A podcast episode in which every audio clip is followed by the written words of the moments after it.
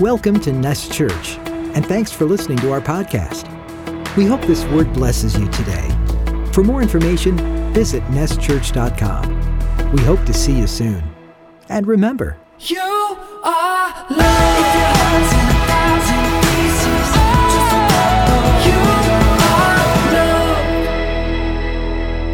love. God is good. Amen. I'm glad we agree with that. And all the time. God is good. Um, I'll tell you what. Let's see if um, if you could go ahead and, and take out uh, your your your notes and, and let this be a, a moment in where we could take notes together and we could open up the Word of God and we could just um, you could write questions as I speak on your notepad and um, it's always good to do that as well. Always, oh, uh, always ask yourself questions as we get into the Word of God. You know what what's being written, what's being said, how is this applied to me, who was it written for, why is this stuff being spoken today, and and that the Word would have its truth in, in our lives. If you have your Bibles, you could turn to Psalms 19, Psalms 19, and then this is what I would do. I will get there eventually, but we're gonna we're gonna go a few places today in in the Word of God, and as we as we kind of go through a few places, eventually we'll land in the book of Genesis, and we'll start off on chapter 37. We'll start off in chapter 37, and uh, so, so I mean we'll end off in, chap- in Genesis 37. Amen. But let's kind of get started here, share some thoughts, and then we'll get into some scripture, some teaching, and and I believe that today you're going to be encouraged, edified, and you know, the, the, the Word of God is so beautiful because how many of you have experienced this? That even when it corrects or even when it rebukes, it still edifies. All right, and that's that's that's the beauty in living in His presence. That you know that even when He's rebuking you, He's actually doing it to edify you. And sometimes the, the, the individual that receives the word without living in His presence will take the rebuke and take it as an insult rather than His rebuke and take that as the Lord is trying to edify me. And, and that's why it's so important that we are in the proper position with God and, and that, that it's all about just knowing Him. Amen? If you were to actually title this message anything, it would be just that. It would be as simple as this it's about knowing Him. That's today's message. It's about knowing Him. It's about knowing Him. And, and I, I want to. Um, I want to kind of get into this. You know, obviously, we're living in, in, in moments, unusual moments. And these moments, how many of you guys can agree with me, uh, just to share a little bit of my heart, that these moments that we are in, at least in my life, um, they've been used in a way to measure me. Uh, to you know how um, I, I will, uh, when your car breaks down or something like that, you have to pop up, you have to open up your hood and, and you start to check for oil, and you take out the rag and you, you take the the measuring. I'm sure that thing is called something. The, the measuring, the thing that measures your oil. Dipstick. Oh, that. And uh, and and you know you take out that that dipstick and you look okay you have enough oil and you clean it off and all that. And i feel like these are the times it's been that you know where the lord has kind of taken out the dipstick and be like all right you know let's go another month. You know takes it after another month. All right we're gonna stretch this thing out for two more months.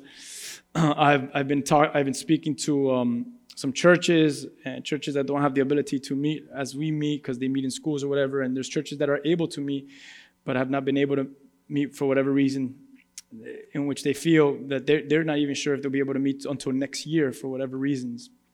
And um, I, I, just pray that, that as the Lord does that and measures us and takes out that dipstick and, and kind of gives us a measurement of where we're at, that we would really take account to that and allow the Lord to grow us and do something special in us. And but these moments have been used, at least in my life, to measure me. How many of you can say, yeah, it's it's done some things in my own life? to the point where every word, every deed, every response, every reaction has been weighed deep within. It's been weighted within me, deep in, inside of me. And um, I'm sure many of you guys could testify of that. There's many things that you've said that you wish you could go back and not have said. There's many things that you wish you can't say that you've chosen that it's best not to say. We've been there. Um, there's things that you've reacted, the how, ways in how you responded, things like that and, and, and the Lord has really given me the urgency to, to um, your words should not just have weight, but your whole life the way you react. Everyone's watching, people are watching, people are listening. But don't worry about what others say. Make me happy. Make sure that your Father is glad with you and smiles over you. And we need to make sure that all that is happening within this season, it's, it's, it's weighted down. Not heavy weight, meaning that it has weight, it has um, a deeper meaning, a deeper purpose, or even deeper repercussions as we go forward. So, amen. It, it's, it's actually the word I'm, I'm, I'm, I'm not using is the word wisdom. It's trying to execute wisdom throughout this time. And there have been moments where I'm sure, like I have, we've fallen short. I have fallen short. There's times where I have fallen short. But the beautiful thing about falling short is that you learn from those moments of falling short. I pray that everyone that's listening and, and as you're here, that if you fall short, that you would learn from those moments in which you fall short, that we are not so high on ourselves, and that I would never be so high on myself that I dismiss life's priceless lessons. Life and the experiences of life, they, they, they, God gives it to us as a gift. And, and life comes as a gift. And, and sometimes it comes very hard. The, the, the, the gift, when you open it, it's very sharp and you poke your finger or you cut yourself. And it's like, man, you know, I wish it was something more tender, something.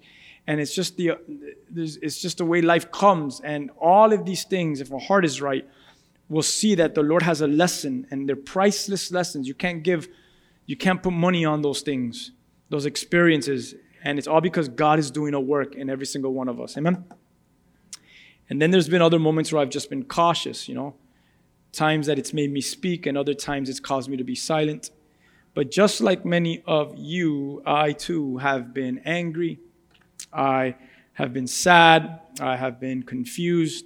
I have been frustrated. I have been pained. I have been hurt. I have been encouraged. I've been lonely and I've been loved. I have laughed and I have cried, I have screamed. So much, so much of all these emotions. I've been there. My wife doesn't even know this, and she's here today. And, and she's like, Why don't you tell me things? And I'm like, Because I'm trying to be strong for you. But there's been moments where I've had to go into the bathroom and I call someone that I'm very close to, and I'm saying, Hey, I just need to talk to you. I need to cry. And, and, and, and there's been moments like that where I've had to FaceTime a friend and just cry with my friend on the phone. Um, how many of you have been there? You just, you just I'm going to take a walk around the neighborhood and just have to cry. Good. I'm not alone. And, and so many of these emotions and all, and all these different things, because this is all new to us. But you know what it's doing to us? It's forming us. You know what it's doing to us? It's making us stronger. Imagine by the end of the year what we're going to be made out of if we stay in Christ. Imagine if when we get out of this and another storm comes. Imagine the lesson and the wisdom we're going to have because we went through it in Christ and we came out of it with more of Christ.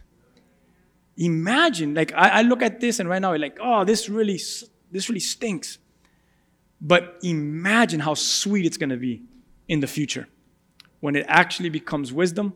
When this stuff today becomes wisdom in the future, when this stuff today becomes sweetness in the future, when these things become lessons that you could sit down with children and say, hey, let me tell you what mom and did dad did when they were in times like you're in right now. Just things that we can't forget that God has taken us to.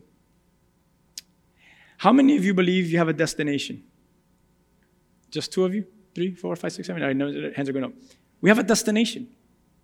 Paul writes about a race. I, I just closed, I just, I don't know if I was that closing off or opening up in prayer, but Paul talks about a race. And in his race, he had his, his eyes set to what? To his destination, to the finish line. He starts the race, but his, his, his goal, his objective is I want to reach my destination. And that is the, the, the line, the end where it says finished, well done. And that was his aim to just make sure I get to my to the place where I need to get to, and that's my destination where I need to finish. But this is what I'm going to teach you, and I'm going to repeat everything. I feel like a lot of what we're experiencing today, we're going to learn this today. Ready? It's less about our destination and it's more about knowing Him in the present moment. It's more about encountering Him today while not getting so caught up about what is it that's going to happen tomorrow. See, I believe that when Paul's eyes are fixed on the prize, on the finish line, It's because he is presently secured in the person who is Christ. And that is the most important thing. And we'll, and we'll talk about that. And um, in the midst of this, these moments that we are in, and this time that we're in, and feeling all these kind of emotions, there's one thing that I have not lost. And I pray that none of us have lost. And I pray that if there's anyone that is hearing this or will hear this, that they will never lose one thing that I have not lost. Yes, I've been angry. Yes, I've cried. Yes, I've screamed. Yes, I've laughed. Yes, I've been lonely and at times I've been comforted. But in the midst of everything, one thing that I have not lost is I have not lost faith. I have not lost faith. You cannot lose faith. You can't afford that. You cannot afford to lose faith. And if you know someone that is losing faith, they can't afford it. They can't afford it. So it's time to get around them and tell them, enough is enough, but I won't let you lose faith. This is what you need to do. It's, it's, it's a great moment of maybe discipleship where you could take on the mantle of discipleship. Amen? I will not lose and I have not lost faith, so why should I?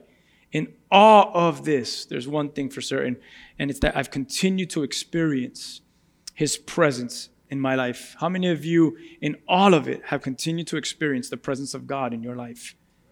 And that's a very important statement that in all of this, what have you learned? I've learned greater moments in the presence of God.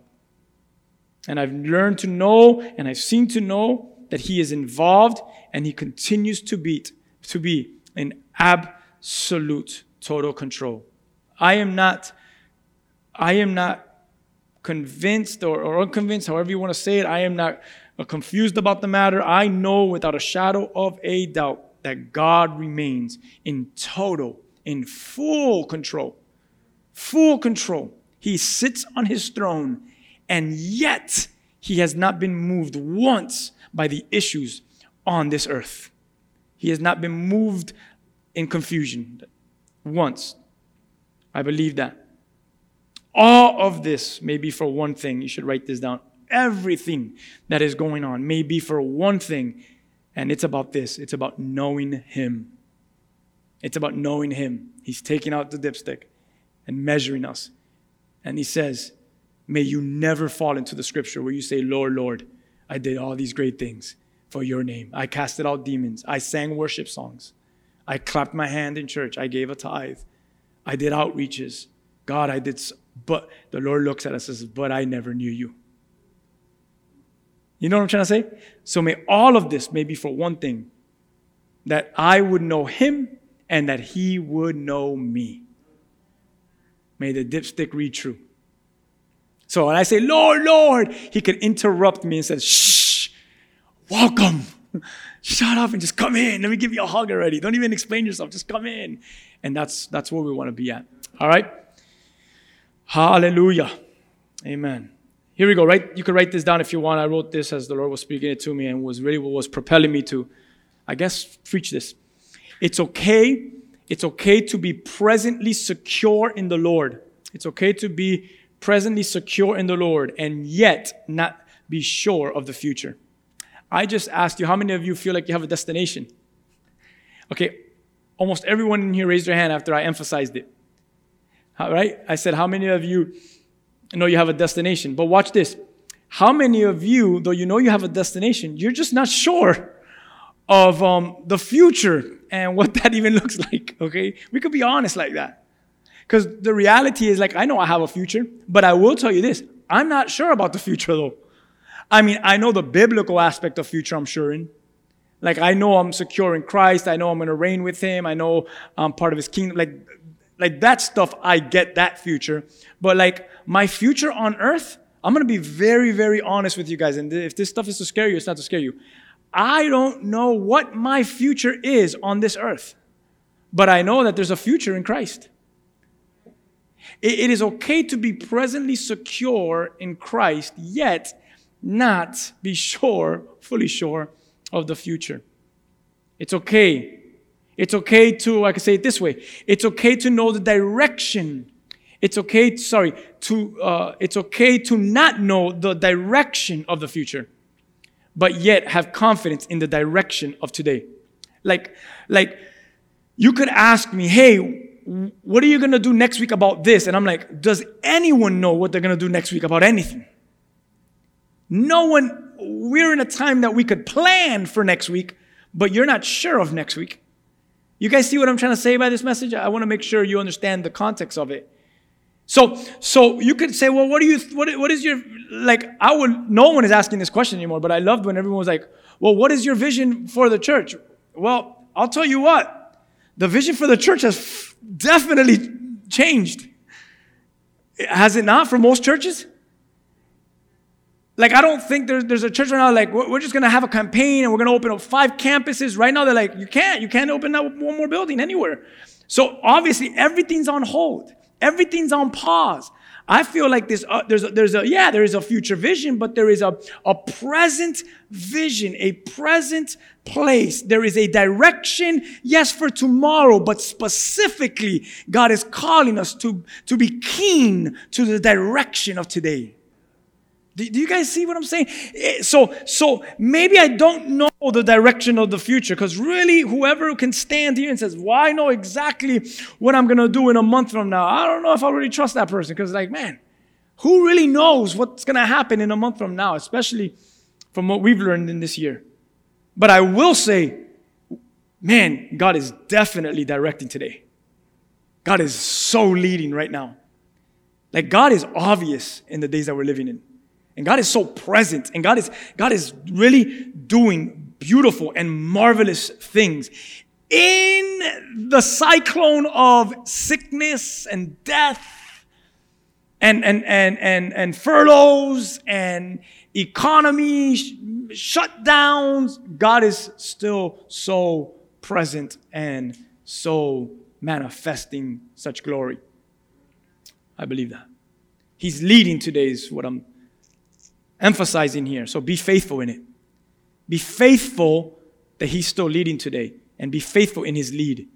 And if you are faithful in His lead for today, guess what that does? It will take you to tomorrow. Remember the destination, the future? I know, I know that I'm gonna have a future, but I know that to get to my future, it depends on being faithful in my today. The children, the Hebrew people had a future, had a promised land. God had it for them, but they elongated it. They prolonged it. Why? Because they struggled with being faithful in today. They struggled in being obedient in today. And because of that, the Lord says, I'm going to have to continue to stretch it to the point where that whole generation missed out. But it was still a promise to them. So he gave it to the next generation. It doesn't mean that God didn't have a future for them. It was teaching them that in their present, in their moment that they were in, they were lacking. They weren't being obedient. They weren't confident in the faithfulness of the Lord. How many of you are confident, even in the times of, of unconfidence, uh, in the time of uncertainty, as it's being said? How many of you are confident, still confident in the Lord today? That's a great, what am I doing? I'm measuring you. We're taking the dipstick out. Things are uncertain, but has he remained certain? Things are uncertain, but has he remained confident? He's leading today. Be faithful in his leading. Because if you're faithful in his leading today, if you're faithful in it, he's going to take you to tomorrow. Each day, each day that you walk in obedience to Christ, it's a step that you're walking into the future. Amen? Praise God. So, with that said, it's okay to make plans. Don't, don't take all of it. Oh, okay, I'm just going to stop making plans. That's not what I'm saying. Or setting goals. Oh, I'm just going to stop journaling.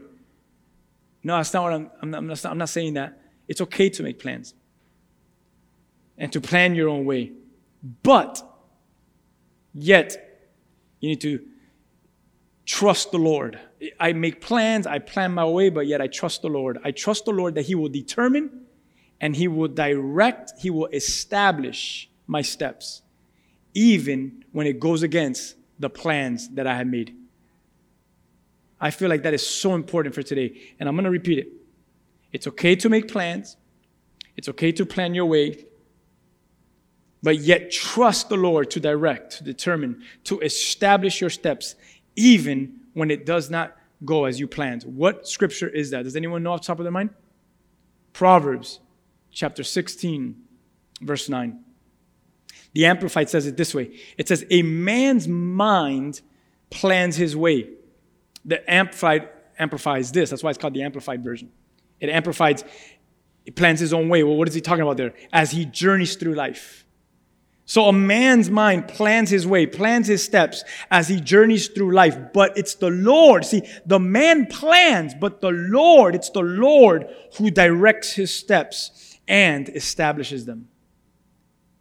You guys are seeing that. So the man plans their way, their, their journey through this life, but the Lord directs the steps and establishes them. I love that because what, what, what is being written there is like, hey, it's good to plan and plan as you want, but never forget that the Lord is the one that's going to establish it. Meaning, he may at any time detour you from the plan that you wrote down. Think about how many people wrote down a New Year resolution when that, does the, I, I know I said this last year or in the beginning of the year. I always forget. Remind me again. The ball drops or goes up? You guys don't know either? Okay, it drops? 10, 9, 8, 7. All right. So when the new year and the countdown happened, how many people kind of went, I'm going to, my New Year's resolution, I'm, I'm going to do this. And then 2020 hits and they hit us hard. And then think about all the plans that man has made. It was never wrong. It's not necessarily bad, but it's the Lord who could easily, from one moment to another, kind of detour from the plans that we wrote down on this journey that we are in. So I, I, I bolded this or I, um, I, I, I amplified this big in my notes because I wanted to stress this. And here it is it's about coming to know the one you are with when you don't understand the season that you're in. That's what life's about. That, that's what this season is about.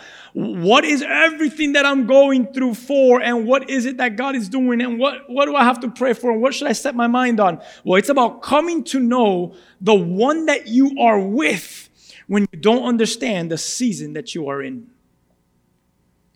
We're gonna, we're gonna, we're gonna close with all those thoughts because that's really what pushed me to, um, to share this message. And we're gonna, re- I'm not gonna lose you. I'm, I'm gonna bring everything back when I close, and it's all gonna make sense to you. But I want to share this, and, and it's not a left or it's a right. Um, it's a different lane on the same road. I'm gonna take for a moment, because when we read through His Word, I'm gonna emphasize something here before I close off with that thought about knowing the one you're with. When you read the Scripture, what are we reminded of? We're reminded about so many things. But we're reminded of this truth here. We're reminded how important and how valuable the Word of God is to us. How valuable and important it is to us, and how valuable and important it is for us. Amen? Scripture, as we study it, we recognize that it's flawless. Scripture is flawless. Scripture is also refreshing. Scripture brings enlightenment. Scripture should be desired. Scripture says, more than gold, it should be desired. Scripture should be to us sweeter than honey. Sweeter than honey. Scripture in it and keeping it, we should see that it is a great reward. Scripture. Let's read that verse just so you can know that I'm not just making this stuff up. In Psalm 19, I'm just going to read verses 7 through 11. It speaks of this and about the Word of God. It says that the law of the Lord is perfect, it's flawless. It is restoring and it's refreshing the soul. The statutes of the Lord are reliable and trustworthy, making wise the simple. The precepts of the Lord are right, bringing joy to the heart. Verse 8 The commandment of the Lord is pure, enlightening the eyes. Psalm 19, verse 9. The fear of the Lord is clean, enduring forever. The judgments of the Lord are true. They are righteous altogether. They are more desirable than gold. Yes, than much fine gold. Sweeter also than honey and the drippings of the honeycomb. And verse 11, moreover, by them your servant is warned, is reminded. He is illuminated and instructed. He, your servant is warned in keeping them. There is great reward. So you, you read this scripture and what the psalmist writes, and, and you recognize that, that the word is priceless. That you can't put a price tag to the word of God, to his commandments, to his precepts, to his statutes, or to his law. You can't put a price tag to it.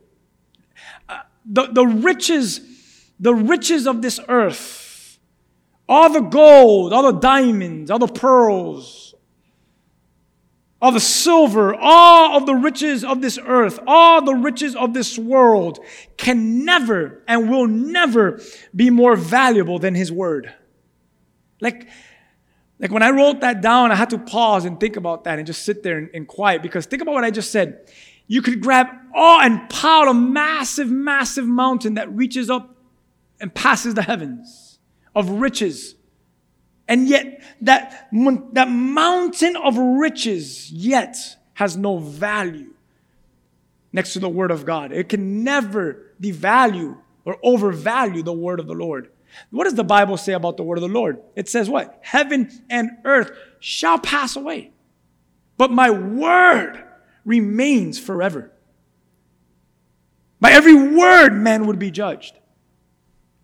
Man would stand before everyone. I mean, his word is that of priceless, no price tag. Nothing can come and stand toe to toe. Nothing can stand and confront it. It is his holy, it is our holy scriptures. These are, listen, words from God's heart. These are words from God's mouth. These are the judgments of God, the commandments of God, the oracles of God, the precepts of God, the laws of God. This is, this is the face and the person of God. Like you, you know me if you know the word. The word of God is priceless. It's his heart and his mouth. It's the, the greatest of riches. It falls when in comparison to or when it tries to stand in competition before what is spoken by our God. It falls, it crumbles, it shreds, it disintegrates before His word. I'll, before Jesus started his earthly ministry, where was he taken? To the wilderness, to the desert. Who was he taken by? The enemy. And what does Satan do? Does anyone know? He tempts him. What does he tempt him with? With the word. He tempts him by twisting the word. And what does the Lord do? What the, do you know that Jesus, this is so crazy. Because Jesus is, how many of you believe Jesus is God? I want to make sure we're a, we're a good foundational church here. All right, good. so we got his deity out the way. So Jesus is God. And in his godness, him being God, you know, he could have spoken anything and just destroyed, disintegrated, like the enemy right there before him. Just like, you know what? I'm just die. But he doesn't. The, the, the method or the weapon, the element in which he uses to combat the enemy himself is what? The word. How valuable, how powerful, how priceless can something be that Jesus Christ Himself uses it as a sword, as the weapon to combat that which is opposing Him? So He uses the Word. The Word of God. The Word of God. And the enemy has to eventually just leave him because he recognizes, shoot, I would have never known that the Word would have known itself. You guys know what I say, what I mean by that. And I'll, we'll read that scripture now in John 1. The Word is priceless. You should say that. Say that. The Word is priceless. I'm emphasizing this for a reason because it's going to come to my closing. You'll see what I'm saying. His word has so much worth. His word has so much power. Many have tried to destroy it, but it still remains. Many have tried to lie against it, but it still stands as truth. Many have tried to twist it, but it still formed straight. Many have tried to bring death to it, but it still gives life. And many other books and words have been written, But the word, this book, it still sells as number one. I mean, the word of God is, is, is tremendous. It's something that we should never take lightly. Why do you think it's the, one of the number one things that you struggle with? It's your reading the word of God. The number one thing that the church struggles in is in studying the Word of God and reading the Word of God and meditating on the Word of God and even opening this book. Why? Because it'll distract you from one of the most important things that has been given to you. So we make all kinds of excuses. I'm just tired. I just don't have time. I just didn't, I just don't understand it. It's just so much. It's just. No. There's, there's a reason for that. The Word of God is priceless. If there's anything that we should waste our time on, we should spend it on this. Amen? Change the change the word there from waste to spend. So what is it about this word? The truth is that as we continue to study it, it's not just words. That's the thing. Every drop of it tells of the one who is, who always was, and who is to come. Every drop of the word is about the Almighty One. The word, as we've come to know, is not just letters written on pages, but it is a person. It is the person of Jesus Christ. It is our God incarnate, God in the flesh, the Word become flesh. It is the Word living right before us and now living inside of us. And our Lord is, remember what I just read in Psalm 19, verses 7 through 11? The word is, and I said what? The law of the Lord is perfect, restoring, and refreshing the soul. It's reliable and trustworthy. Remember, I said all about the word of God? And right now, I tell you that the word of the Lord is all about the one who is, who was, and is to come. It's about the Almighty One. It's about the person of Jesus Christ, the word of God. It's Him incarnate. It's Jesus Himself, is all of these words written on these pages. It's all Jesus Himself. So, what do I say? That our Lord is Psalm 19, 7 through 7 through 11. And our Lord is the word and our Lord is, he is what? He is everything that I just read. Now watch this. I'm, I'm going to substitute this now. Ready? Jesus is what? He is perfect and flawless. He is restoring and refreshing the soul. He is reliable and trustworthy, making wise the simple. He is right and bringing joy to the heart. Jesus is pure, enlightening the eyes, clean, enduring forever. He is true and righteous altogether. He is more desirable than gold, yes, than much fine gold, and Jesus is sweeter also than honey and the drippings of the honeycomb. And Jesus is also our great reward. What was the psalmist writing about? The word, the statutes, the oracles of God, the precepts of God. But in doing that, he was writing about the person of Jesus Christ. It's about what? It's about knowing him. That's today's message. It's about knowing him. In John chapter 1, to kind of give this some more life to it, in verse 1, it says that in the beginning was the Word, and the Word was with God, and the Word was God. He was in the beginning with God. You said that twice, right? I'm emphasizing that He was always and has always been there. And all things were made through Him. So now the Word is a Him, and without Him, the Word, nothing was made that was made. Verse 4 In him was what? Well, thank God there was not death. There was life. Because even in death, he resurrects and brings life. So in him was life. And look at the life he is. The life was what? Look what it's defined as. It's the life was the light of men.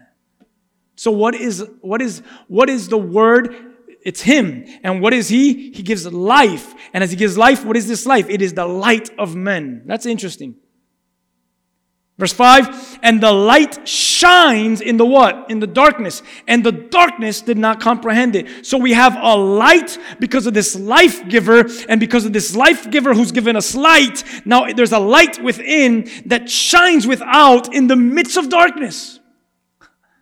This is like This is like an awesome episode of like Star Wars. It's supernatural. It's like this is what God does. He's he's he's he, the way He transcends and the way. I mean, it, it, this is. I mean, how many times in our church we talk about dimensions of like, like, like light pierces. Like there is a realm and there is a world. Yeah, you walk outside and the sun is beaming, but yet if you open your spiritual eyes, you might see darkness instantly darkness because the sun and the moon do not operate necessarily in the spiritual realm. There is light and there is darkness. So in the spiritual realm, when the children of God walk in, the light that is beaming within and without of you shines in the darkness. Why? Because of the life giver, the word that has become alive inside of you.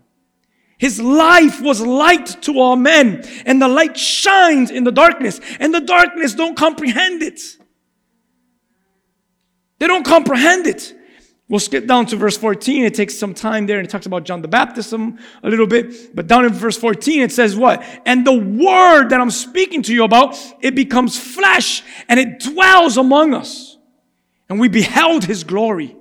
And it was the glory as the only begotten of the Father. And he was full of grace and he was full of truth. Oh, I don't know. This can't be Jesus. It is Jesus.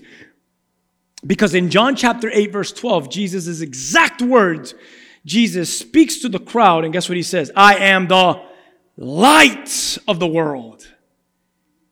And he who follows me shall not walk in darkness, but have the light of life. In him was life, and life was the light of men. And if you come to me, there will be no more darkness, but you will have the light of life. It all comes together. Why is the Word so important? The Word is the revelation of Jesus Christ.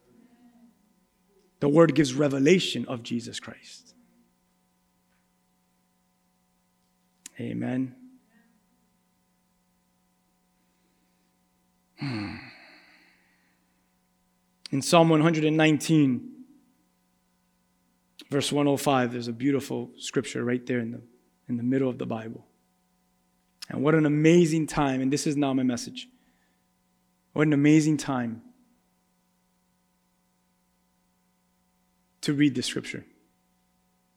The psalmist says, Your word is a lamp. We, we, we just spent, what, 20 minutes? 30 minutes speaking about the word? The word and how important and how beautiful and how priceless and and how it's life and it, that life is the light of men. Wow, this word. And here's the psalmist, and he says, Your word is a lamp to my feet. What else is it? Notice that the word, what else is it? And it is a light to my path. Guys, every scripture is a, is a perfect piece puzzle that is, that is just revealing the picture. It's just showing you what's really there. I hope you got the picture that we're putting together.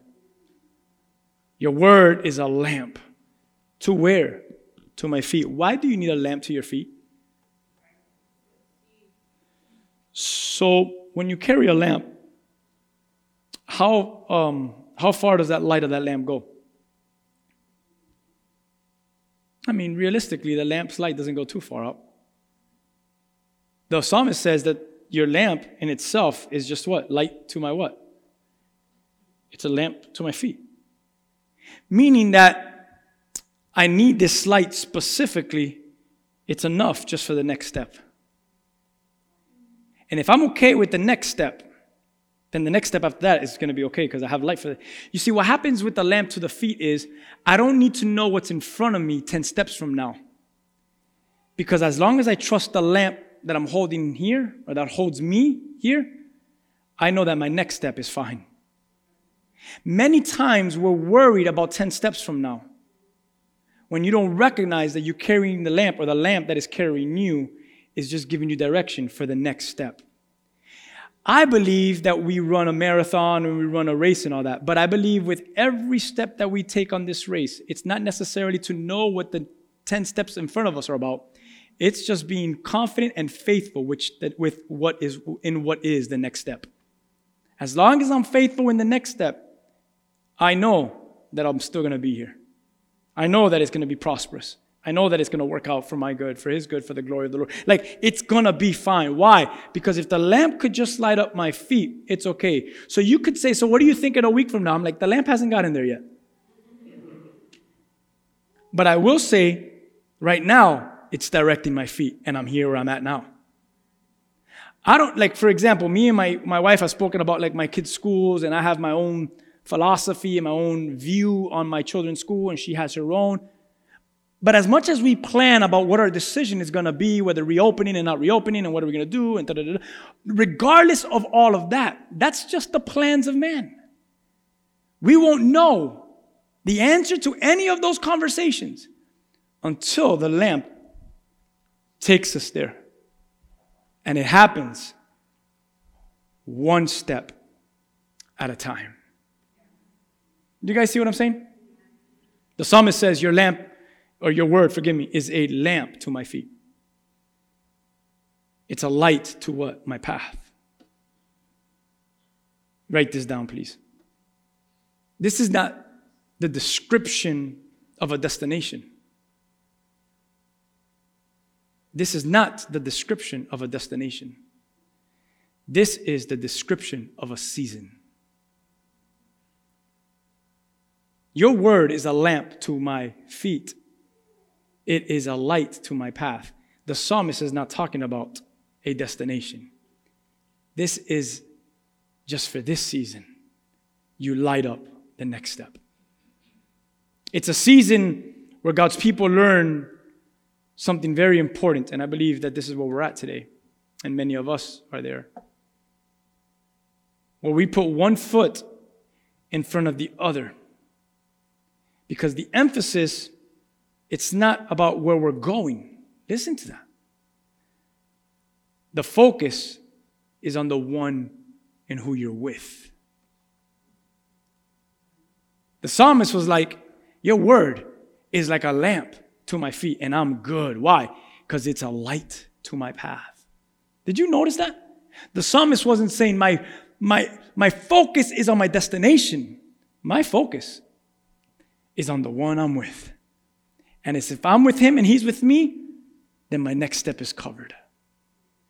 Many people get so caught up, get so stressed out, anxious, even enters into depression, so filled with all these things in their mind because they continue to look at a destination, at a destination, when still they haven't even taken the next step in which the lamp is giving light to. This whole process here of Psalm 119, 105, it's focusing on the one that you're with and not necessarily the place in which you're going. And we need to understand that until we have learned to trust the one, the one, we rarely know the details of where we're even going.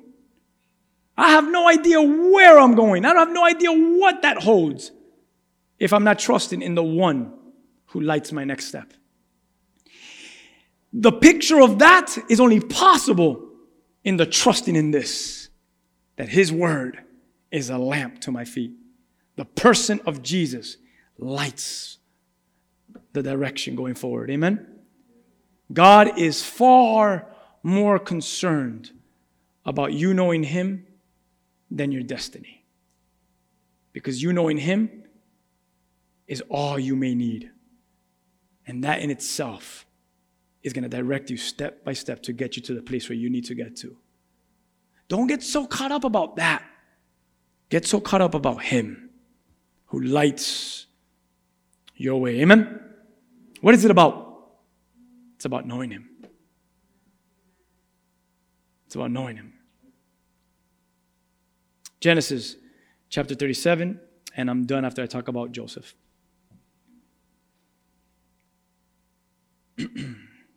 Let's just, many of you know the life of Joseph. I'm not going to have time to go into all of it, so I'm going to summarize a lot of Joseph's life. But I'm going to read verses 5 through 11. It says, One night Joseph had a dream, and when he told his brothers about his, about his dream, they hated him more than ever.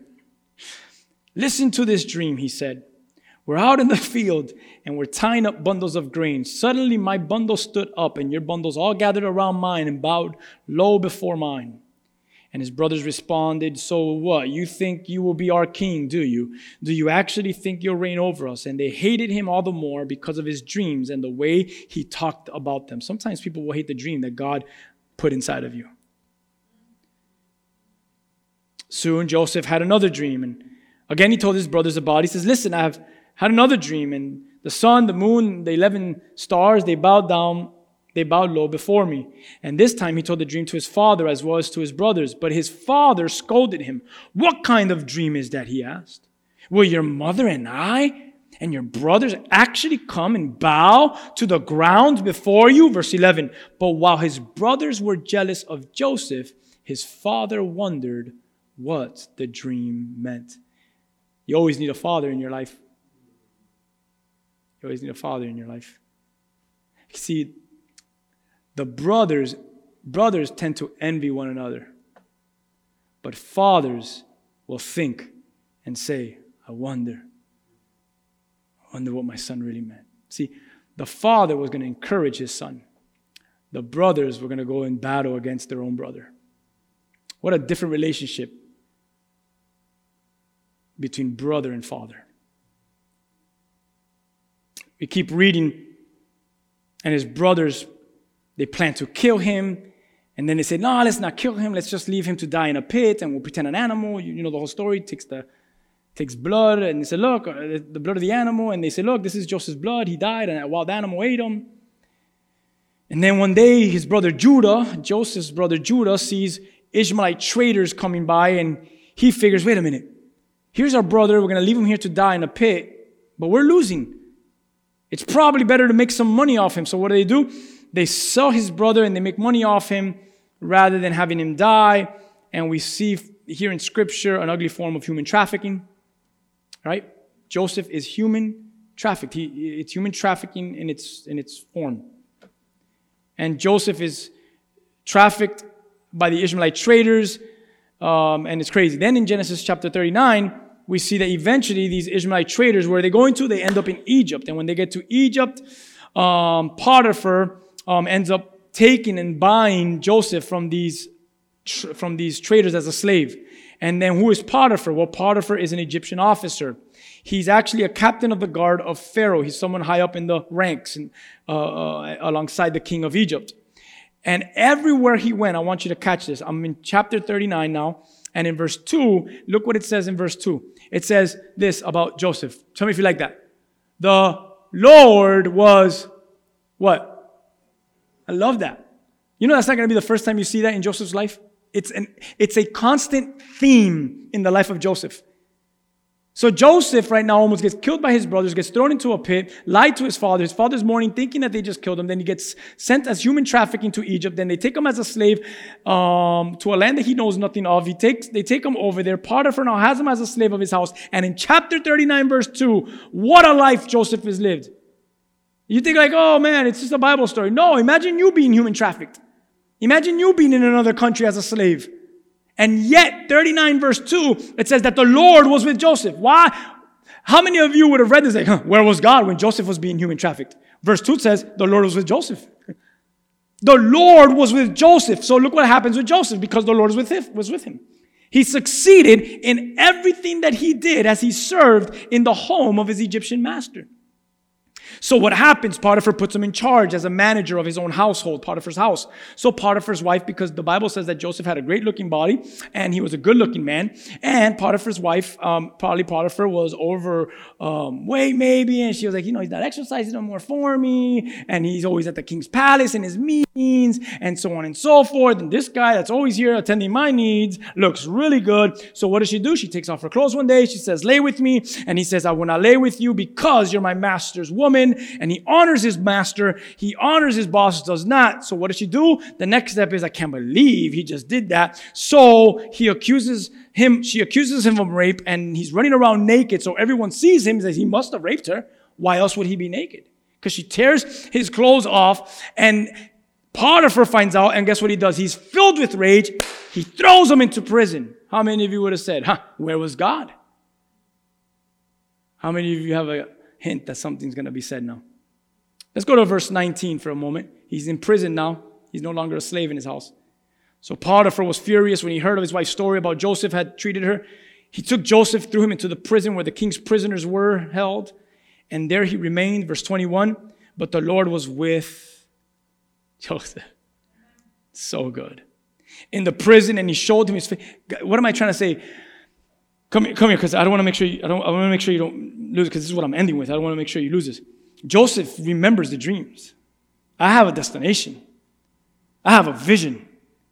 I have, I have, I have kernels of wheat that are going to bow down to me. The stars and the moon and the sun are going to bow down to me. I know what God said to me. But now I'm sent as a human trafficker to Egypt, and then I was bought as a slave, and now I'm thrown into a prison accused of rape that I did not do.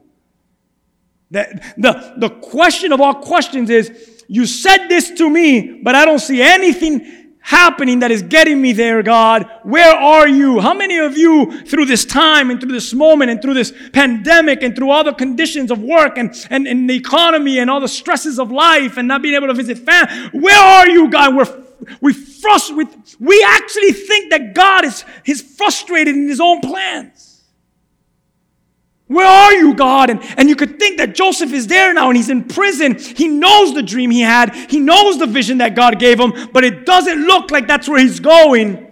But it does not matter. It did not matter about the whirlwind of life that happened in Joseph's life. As, as long as he was sent as a human tra- as a slave to human trafficking, but as a slave to Potiphar's household, accused of rape by his wife, or thrown into prison. As long in all of those calamities, as long in all those dark places, in all of those confusion, uncertain times, in the middle of every single one of those personal pandemics in his own life, as long as the Lord is with me, the next step is his. That, that was his life. So it says here in verse 21, but the Lord was with Joseph in the prison. He was with him in where? In Potiphar's house. He was with him where? In the pit. He was with him where? He was with him in every step. All you see is hell all around Joseph. But if you had spiritual eyes, you see him in the middle of darkness, but all you see is Joseph walking with the word with his lamp to his feet. There is hell going on, but every step I take, this lamp, the word, gives light to my feet. And it says that in prison, the Lord is with him, shows him faithful love. And the Lord made Joseph a favorite with the prison warden. Before long, the warden put Joseph in charge of all the other prisoners, and everything that has happened in the prison was under his charge. And verse 23 the warden had no more worries because Joseph took care of everything. Verse 23 what is the theme of Joseph's life? Verse 23 the Lord was with him. What is the theme of your life? Oh, he worries for everything. She lacks faith in all things. She runs in fear for think about what is the theme of your life. In the middle of this pandemic, what is the message of your life declaring to the witnesses that are looking at you? Is it the life of Joseph? The Lord was with him. The Lord was with him and caused everything that he did to succeed. And this is a good message. Joseph begins now to interpret dreams in the prison, in, in, in which some two years later, eventually, if it, it causes favor over him, and he interprets one of Pharaoh's dreams, and then he ends up, I'm summarizing, there's so much details just in this right here. He ends up saving Egypt. Not only Egypt, but all of the surrounding um, nations and neighbors around Egypt. He ends up becoming their savior from a seven year famine that has never been seen since up to date, to up to this day. And, and while God promotes him with such favor to save Egypt and all the nations around Egypt from this famine, I want you now to skip to chapter 41, and here's what Pharaoh has to say about Joseph. This is so good. Verse 38 So Pharaoh asked his officials after he interpreted his dreams, Can we find anyone else like this man so obviously filled with the Spirit of God? Then Pharaoh said to Joseph, Since God has revealed the meaning of dreams to you, clearly no one else is as, intelligent or wise as you are. You will be in charge of my court, and all my people will take orders from you. Guys, I'm talking about Pharaoh, the Egyptian king, telling this to one of the sons of Jacob.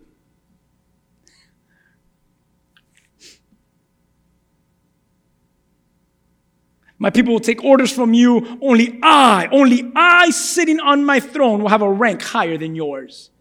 He's the prime minister, he's next in command.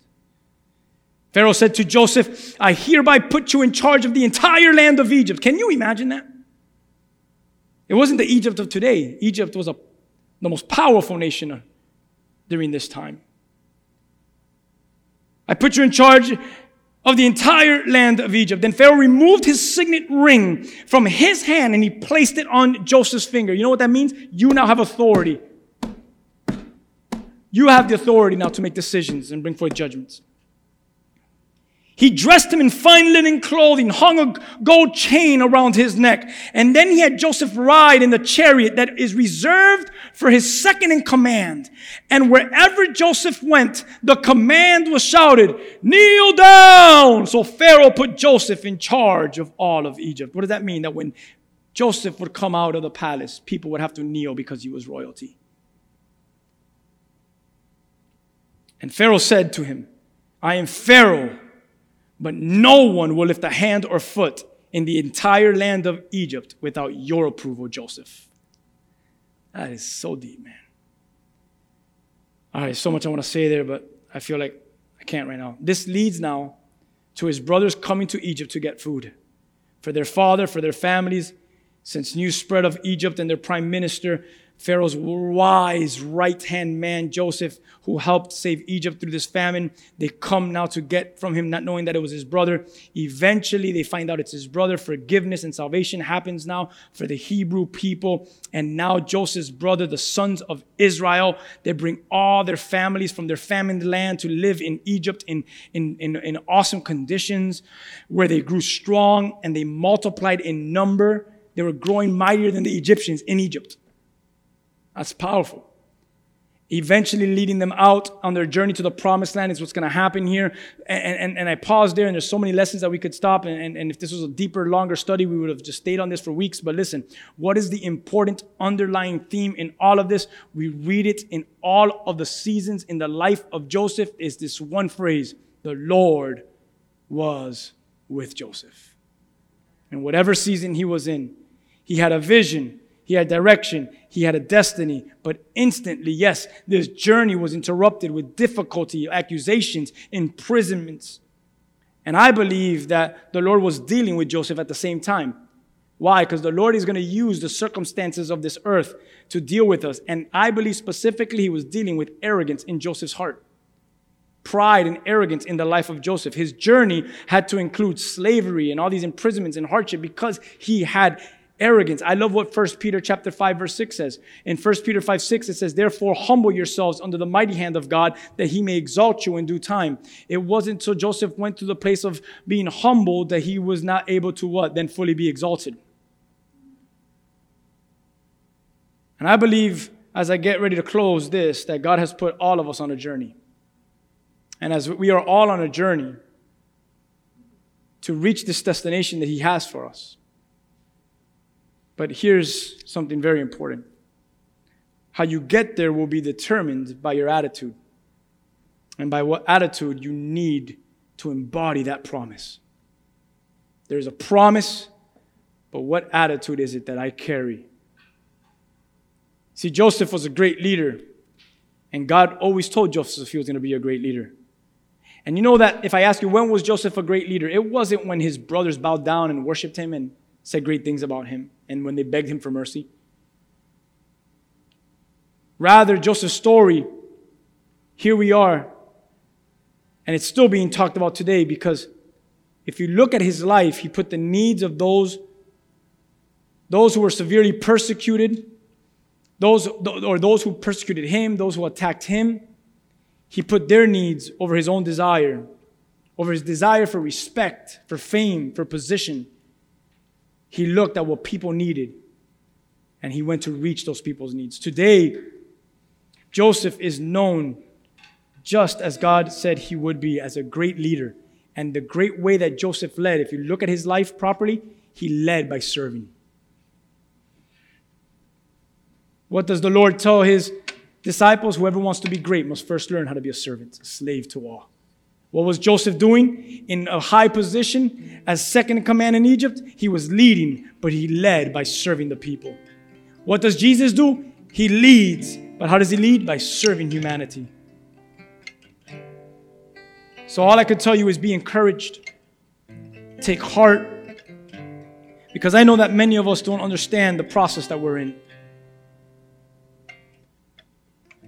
Karen, I know you don't understand the process in. And if I look at you, Debbie, I know you might not understand the process you're in. I'm sure you may not understand the process you're in, Betsy. We may not understand the process we're in. I'm currently experiencing this and I have no idea what's happening.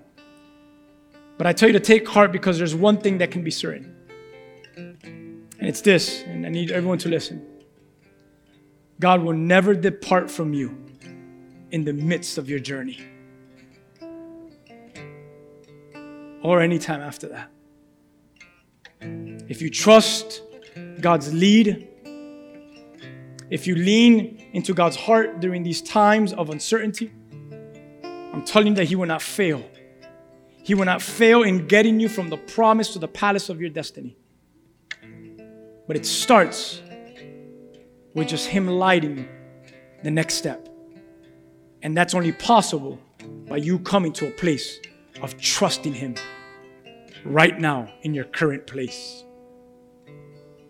I don't know if there's a cliff five steps away from me, but I know that if I trust in this, the lamp which is light to my feet, He will show me what's there. He will lead me and I will know where to go. But I don't have to worry about the things that I don't know are there yet.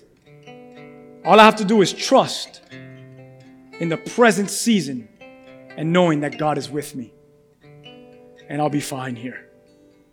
I want everyone that's listening, watching here to know you'll be fine here. You're going to be fine here. You've been fine here. Some of us have been sick and we're getting out of it. Some of us have already beat it and have gotten out of it. Maybe more of us we will get sick. I don't know what that looks like. But God's here. We're going to be fine here. We have to trust in Him for today. The Lord was with Joseph, and I want that to be said about me. That the Lord was with Regal. The Lord was with them. But I'm telling you today, there's one thing you may never lose. Don't lose faith. Do not lose faith. Joseph had so many uncertainties and pandemics. He went through a pandemic, seven years of famine. We've gone through what? Four months, five months, eh? seven years of this stuff. People were getting sick. There was no food in the land. Seven years. And the Lord reserved them because of his wisdom. Because of what he did, he stored up the store, he, he filled up the storehouses. I'm telling you that the Lord is with us. He'll give us wisdom for these days. I've been having conversations, and I believe that one of the most important things that we need to pray for is that the Holy Spirit will lead us during this time. And to really be cautious with the leading of the Holy Spirit. So, as I close, all I could say is remember some things that I've said to you. It's okay to, to be presently secure in the Lord and yet not be sure of what that future holds. Be faithful in it. He leads you in this moment, which will eventually lead you because of your trust in Him to the next. Your word is a lamp to my feet and a light to my path. This is about the season that I'm in. And it's about the one who I'm with. The one who I'm with. What is all of this about? What is all of this about? It's about knowing Him. It's about knowing Him. How many of you can say amen? It's about knowing Him. Can you stand with me there? Stand with me for a moment as we close off.